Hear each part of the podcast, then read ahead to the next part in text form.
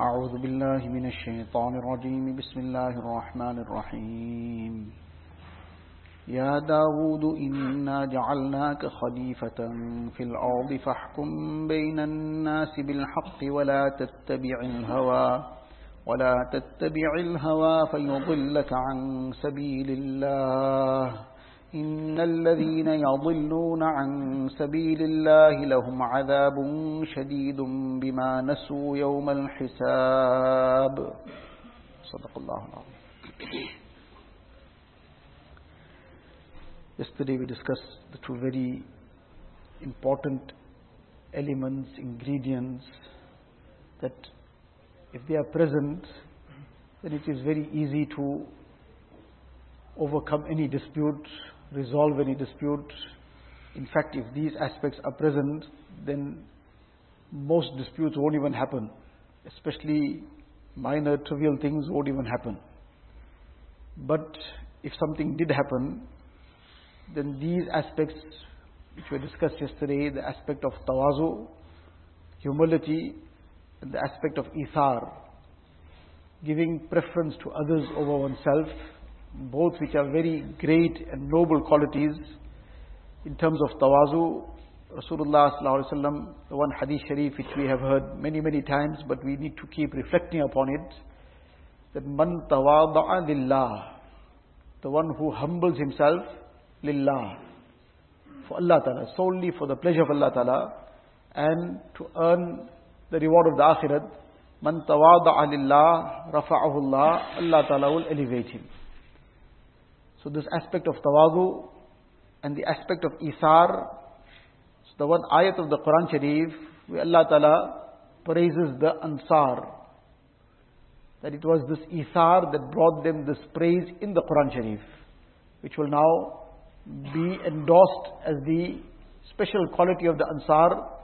Till Qiyamah this will be their glittering achievement that يؤثرون على أنفسهم ولو كان بهم خصاصة والذين تبوأوا الدار والإيمان من قبلهم يحبون من هاجر إليهم ولا يجدون في صدورهم حاجة مما أوتوا Allah Ta'ala speaks about the Ansar that those who had already been had accepted this Iman they were already in Medina Munawwara they love those who have made hijrah towards them and وَيُؤْثِرُونَ عَلَىٰ أَنفُسِهِمْ they give others preference over themselves وَلَوْ كَانَ بِهِمْ خَصَاصًا even though themselves they may be suffering poverty now this is that ithar that despite being in need one is giving preference to somebody else so Allah Ta'ala is praising this quality of theirs in the Quran Sharif so this ithar there are various other virtues of this so if this ithar and this tawazu is present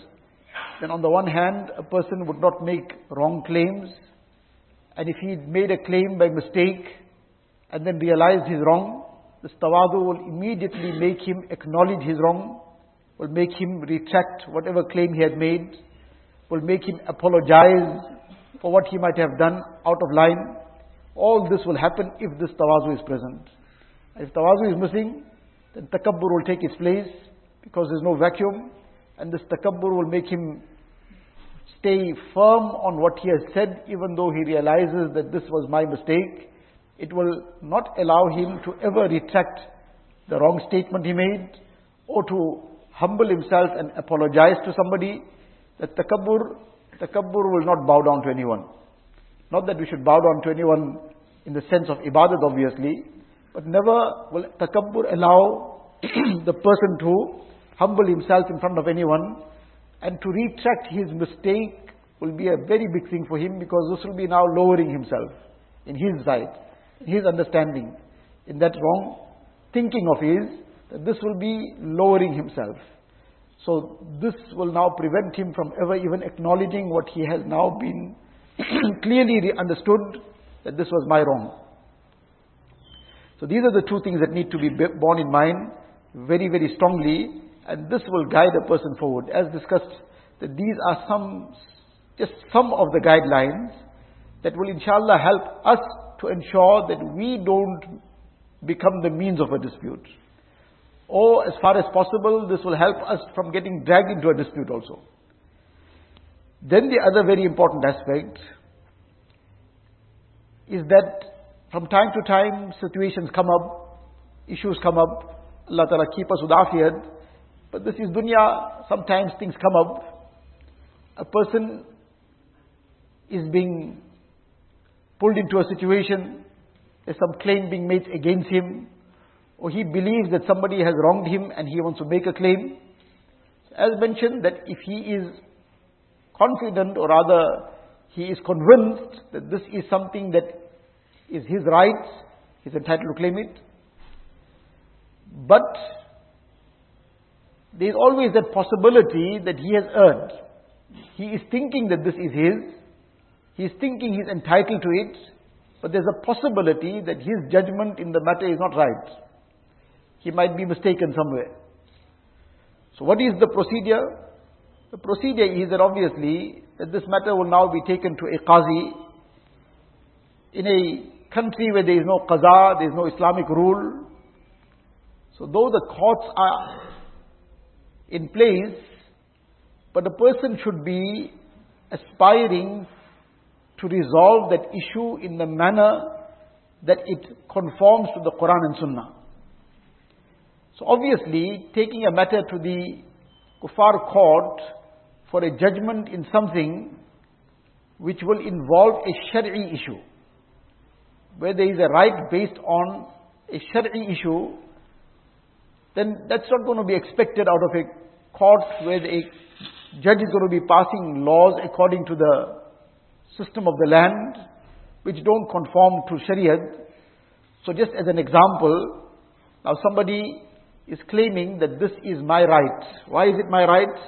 Because this was something that was stated in the will of my deceased father that this is what will be given to me. So this was a bequest made on my behalf in that will, there's it in black and white. And according to the law of the land, whatever is in the will, that is what will be done. So therefore this is my right So the person is making the claim on that basis. Obviously, if this matter goes to the kuffar courts, the judge is going to say, well, this is in the will, and therefore this person is entitled to it, and it will be handed over to him. But is that something that he is entitled to really? According to the Sharia, la wasiyata li warithin. That there can be no bequest for a person who will be an automatic heir in that estate. So for example, a son a daughter, a spouse, the parents, these are all automatic heirs. Meaning if a person didn't leave a will behind, he left a will behind, he wrote anything in that will, he wrote that none of these heirs must get anything, and all whatever I own must be given to somebody, whoever else, all that will not be worth the paper it's written on. In terms of Shariat and Deen, the automatic heirs will be entitled to what they share has been stipulated in the Quran Sharif. And at the same time, Nabi Islam says, La wasiyata liwarithin, there is no bequest valid for an automatic heir. Those for whom the Quran Sharif has stipulated a portion in the estate. Like a person passes away, then his wife will inherit one eighth. This is stipulated in the Quran Sharif. If the wife passed away, the husband will get a quarter. Obviously, if there's children in the marriage, it might it'll be different. If there's no children, it'll be uh, half. If there's children, there'll be quarter, etc. In any case, there are stipulated portions in the Quran Sharif. These are known as automatic heirs. So generally, it's the children, parents, spouse. This is the immediate ring. If there's no children, etc., then others come into the picture. So the automatic heirs, there can be no bequest made for them. So now a person, he made a bequest that this car of mine will be given to that son. And this property will be given to that daughter. These bequests are not valid. That will form part of the estate, of the pool, and will be distributed according to the portions mentioned out in the Quran Sharif. Now a person that will was made un-Islamically, now he is taking that to the kuffar courts. It's obvious what the judgment is going to be. But a person eating something wrongfully on the basis of these laws of the land is eating haram. So this is the thing that now a person, he believes or he thinks, one is a very clear cut thing. Maybe this person didn't know the masla. Perhaps he didn't know it. So in any case, if he didn't know it also, where is he going to get the right answer? Is he going to get the right answer in the kuffar court? No, he's not going to get the right answer in the kuffar court. He will have to now take it to where he will get the answer in accordance to the Quran and Sunnah. And that is the aspect that we need to bear in mind for today, that he needs to take it to competent ulama, to muftis who can now look into that matter and tell him that whether his right is valid, his claim is valid or not. And this is something that extremely important, it's a fundamental issue. In the Quran Sharif, Allah Ta'ala has sounded warnings for those who choose not to go to take their matters to be judged according to the Quran and Sunnah. That يريدون أن يتحاكموا إلى الطاغوت فقد أمروا أن يكفروا به ويريد الشيطان أن يضلهم ضلالا بعيدا It was this Jew, Ka'b bin Ashraf, Yahudi. So the munafiqeen, when there would be some issue, so some would, if they got an issue with some Muslim, that person is also pretending to be a Muslim, he's a munafiq. So now the Muslim would say, well, there's a dispute now, so let's take it to Nabi Sallallahu Alaihi Wasallam. This Jew will say, no, no, let's take it to Ka'b bin Ashraf, who was the head of the Yahud. Why? Because he doesn't want this judgment according to the law of Allah and His Rasul Sallallahu Alaihi Wasallam. So now this is an extension of that, that a person chooses not to go to somebody who can tell him what is the law according to the Sharia, what is the ruling according to the Sharia in this issue, and despite not knowing better, he's insisting on taking it directly to the kuffar court. So this is, falls under the ambit of this ayat of the Quran Sharif. That he knows that he should be taking the step first, first finding out what is the Shari'i ruling in this. Am I entitled to this? Or take it to an arbitrator who will arbitrate on the basis of Quran and Sunnah who is knowledgeable enough and who will arbitrate it on the basis of Quran and Sunnah. He chooses to take it directly to the kuffar court based on something written on some paper. Despite that, what is written there is completely wrong. This falls under the ambit of this ayat. يُرِيدُونَ أَن يَتَحَاكَمُوا إِلَى الطَّاغُوتِ Yes, a person has, for example, got the matter arbitrated in an informal way or whatever the case is, and it has become clear that his right is valid. His claim is valid. This is his right. He's entitled to it. But obviously, that arbitrator has got no power to enforce that. If it was done in an informal manner, that person who was jointly appointed to arbitrate it has got no power to enforce that judgment that this person is entitled to it. This is his claim is valid, he is entitled to it. So now what he has reliably been given the judgment in light of the Quran and Sunnah that he is entitled to it, and if there is no other recourse to receive that right, and he is not in a position to overlook it, whatever it is, this is again on the level of what is the person's right to do. What is the better thing to do? And that has already been discussed. That وَلَمَنْ صَبَرَ وَغَفَرَ إِنَّ ذَلِكَ لَمِنْ عَزْمِ الْأُمُورِ But in any case, this is his right. That if he wishes now to gain his right, what is already established to be his right in the light of Quran and Sunnah. If he now takes the assistance of some court to take only that which is his Shari'i right, then that is within his capacity and his, within his right to do so. but if he makes any claim that is not valid according to the Quran and Sunnah, based on the law of the kuffar land, then that will be totally haram and that will be forbidden. So this is that very important aspect that there is some issue, some dispute. Many a times the person genuinely believes within himself that he is right. He is not making a false claim deliberately. But does he know that he is really right or he's guessing his right? He believes that this is something that he's entitled to, but is that the reality? So in order to ascertain that reality, that whether he is really entitled to it or not, this should be the procedure always.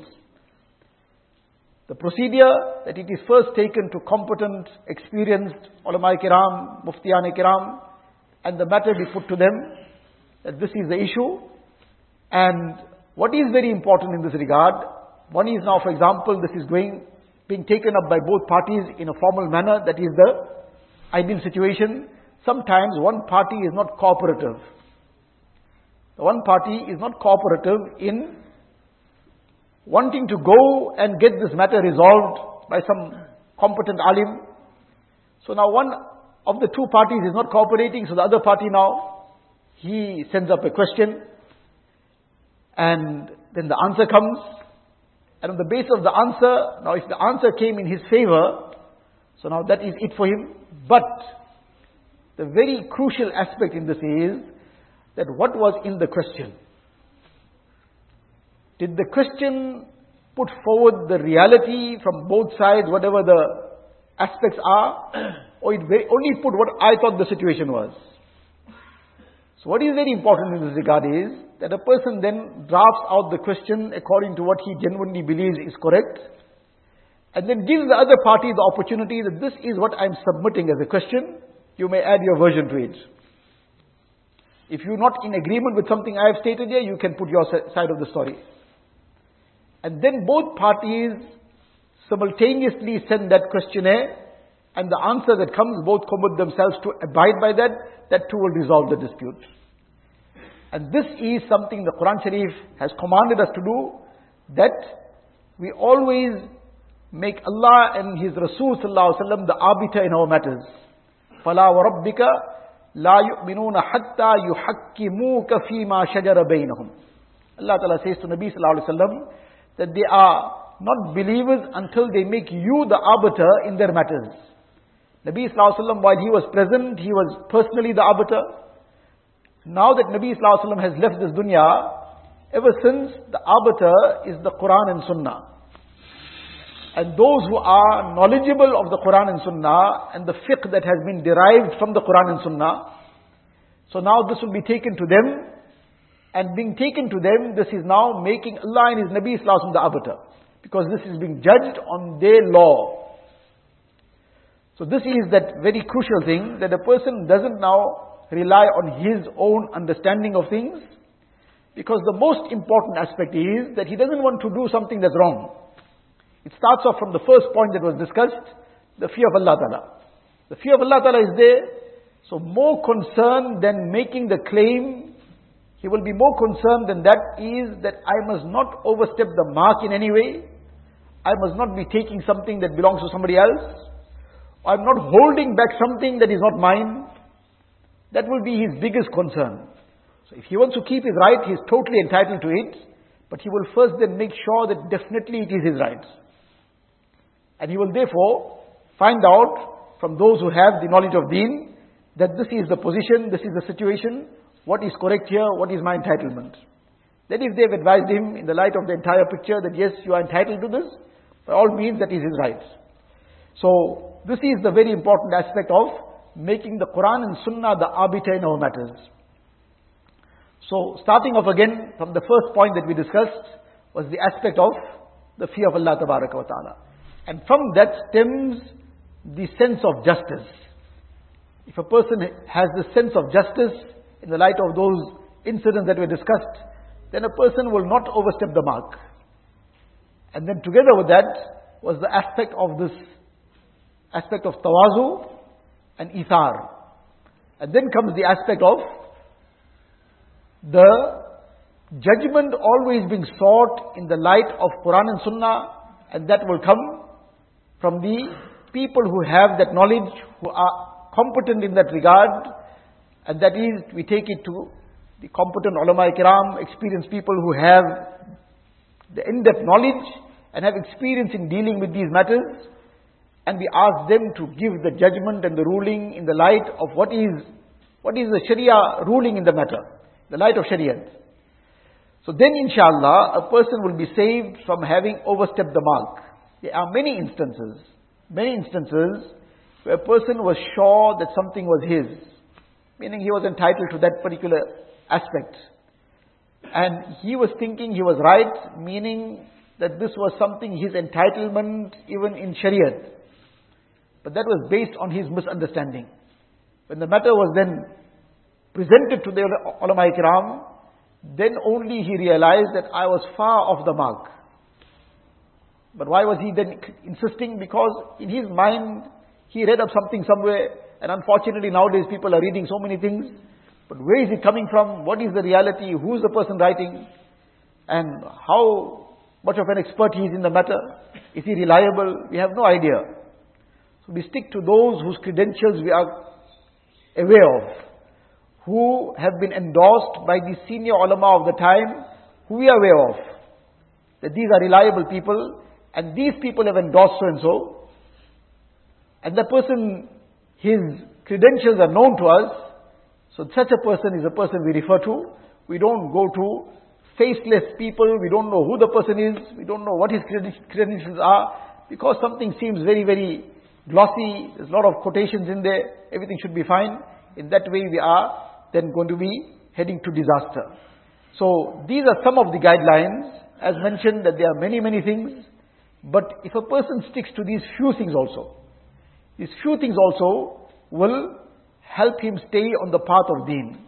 In this last aspect, one is now there's a already something major, then he takes it in a formal manner to arbitrate. But what is the very important thing that even if he has some doubt regarding some matter, then he doesn't just go by guesswork. He checks with the ulama ikram. And what is a very important thing that will happen in this? that his own emotions will not then come in the way to influence how he's thinking, what he's doing. Otherwise, especially when sometimes when there's a matter involving big figures, or there's a matter involving some sentiments, or it's a matter which involves people that might be close to us, then the emotions start playing a very big role in the whole thing. And now a person is getting swayed by emotion. So instead of now looking at the matter without any impartial, without being impartial in any way, being, without being biased in any way, being completely impartial in the matter, he is now getting swayed by his emotion. So in order to save himself from making a decision or making a judgment, making a call, making a claim based on what his emotions are driving him to, what his sentiments are driving him to. The safest route is to hand that decision in the hand of somebody else. Meaning, should I do this or shouldn't I do this? Should I even make this claim or don't make it? Should I take this step or don't take this step? Meaning on a mashwara basis, not necessarily that this is now come to a point of a dispute level, but whether he should do something or not, which could then sometimes, if he's making his own judgment in the matter, that could make him overstep the mark somewhere because of his emotions. So to now take mashwara from somebody who he has confidence in and let that decision lie in the hands of that third party. Should I take this step or don't take this step? Should I even make this claim or don't make this claim? So that he is not swayed by emotions either side.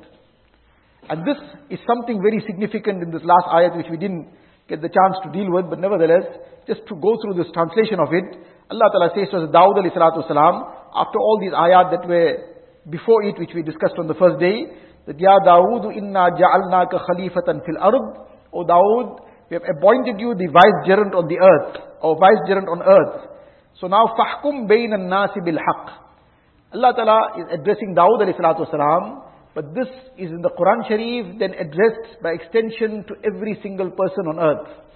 Every mu'min. That on whatever level he has to make some call, some judgment, whether it is between his two children, whether it is between somebody in the house, whatever it might be. So Allah Ta'ala says, فَحْكُمْ بَيْنَ النَّاسِ بِالْحَقِّ The judge between people based on haqq and truth, not based on emotion, not based on sentiments, not based on what is the wrong understanding of things. Based on haqq and haqq, one will understand from those who know haqq. So he will then check first. If he is not a person of knowledge, he will first check what is the haqq in this regard. And then Allah Ta'ala says, وَلَا تَتَّبِعِ الْهَوَىٰ Don't follow your desire. Dawud al-Islam was a Nabi of Allah Ta'ala. There was no question of a Nabi of Allah Ta'ala following his desire. The Anbiya alayhi salatu wasalam are ma'soom. This is through the Anbiya by addressing them This is the lesson for the ummah. Allah Ta'ala says, وَلَا تَتَّبِعِ الْهَوَىٰ Don't follow your desires. This is the other aspect that a person has to always bear in mind. In the Hadith Sharif, Nabi Sallallahu says that لَا يُؤْمِنُ أَحَدُكُمْ حَتَّى يَكُونَ هَوَاهُ تَبْعًا لِمَا جِئْتُ بِهِ أو كما قال النبي صلى الله عليه وسلم. That a person is not a believer until his desires are made subservient to that which I have brought. The Quran and Sunnah. In other words, he is desiring something. He is first now checking, finding out, is this within the limits of Quran and Sunnah? And if not, then this desire has to be trampled. It has to be discarded. So, Allah Ta'ala is saying, وَلَا تَتَّبِعِ الْهَوَىٰ Don't follow your desire. Otherwise what will happen? فَيُضِلَّكَ عَنْ سَبِيلِ اللَّهِ This following of that desire will deviate you from the path of Allah Ta'ala. And إِنَّ الَّذِينَ يَضِلُّونَ عَنْ سَبِيلِ اللَّهِ لَهُمْ عَذَابٌ شَدِيدٌ Those who deviate from the path of Allah Ta'ala, for them is a severe punishment. Why? bima nasu yawm al-hisab.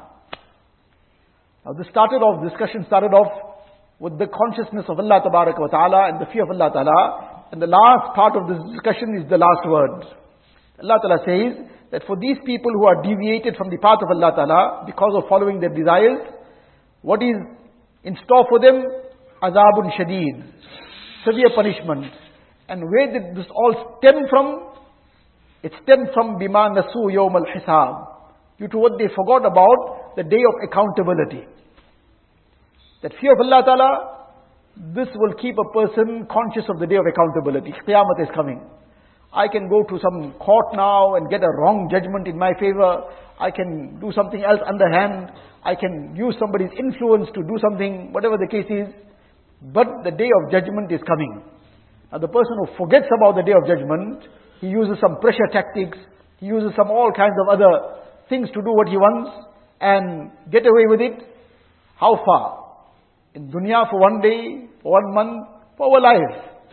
But then, after this dunya is over, our life in dunya is over, can we get away in the qabr? Can we get away on the day of Qiyamah? This is what Allah Ta'ala is mentioning here. Bima nasu yawm al-hisab. That they forgot those who deviated because of their desires they forgot the day of Qiyamah. They forgot the accountability of the Akhirat.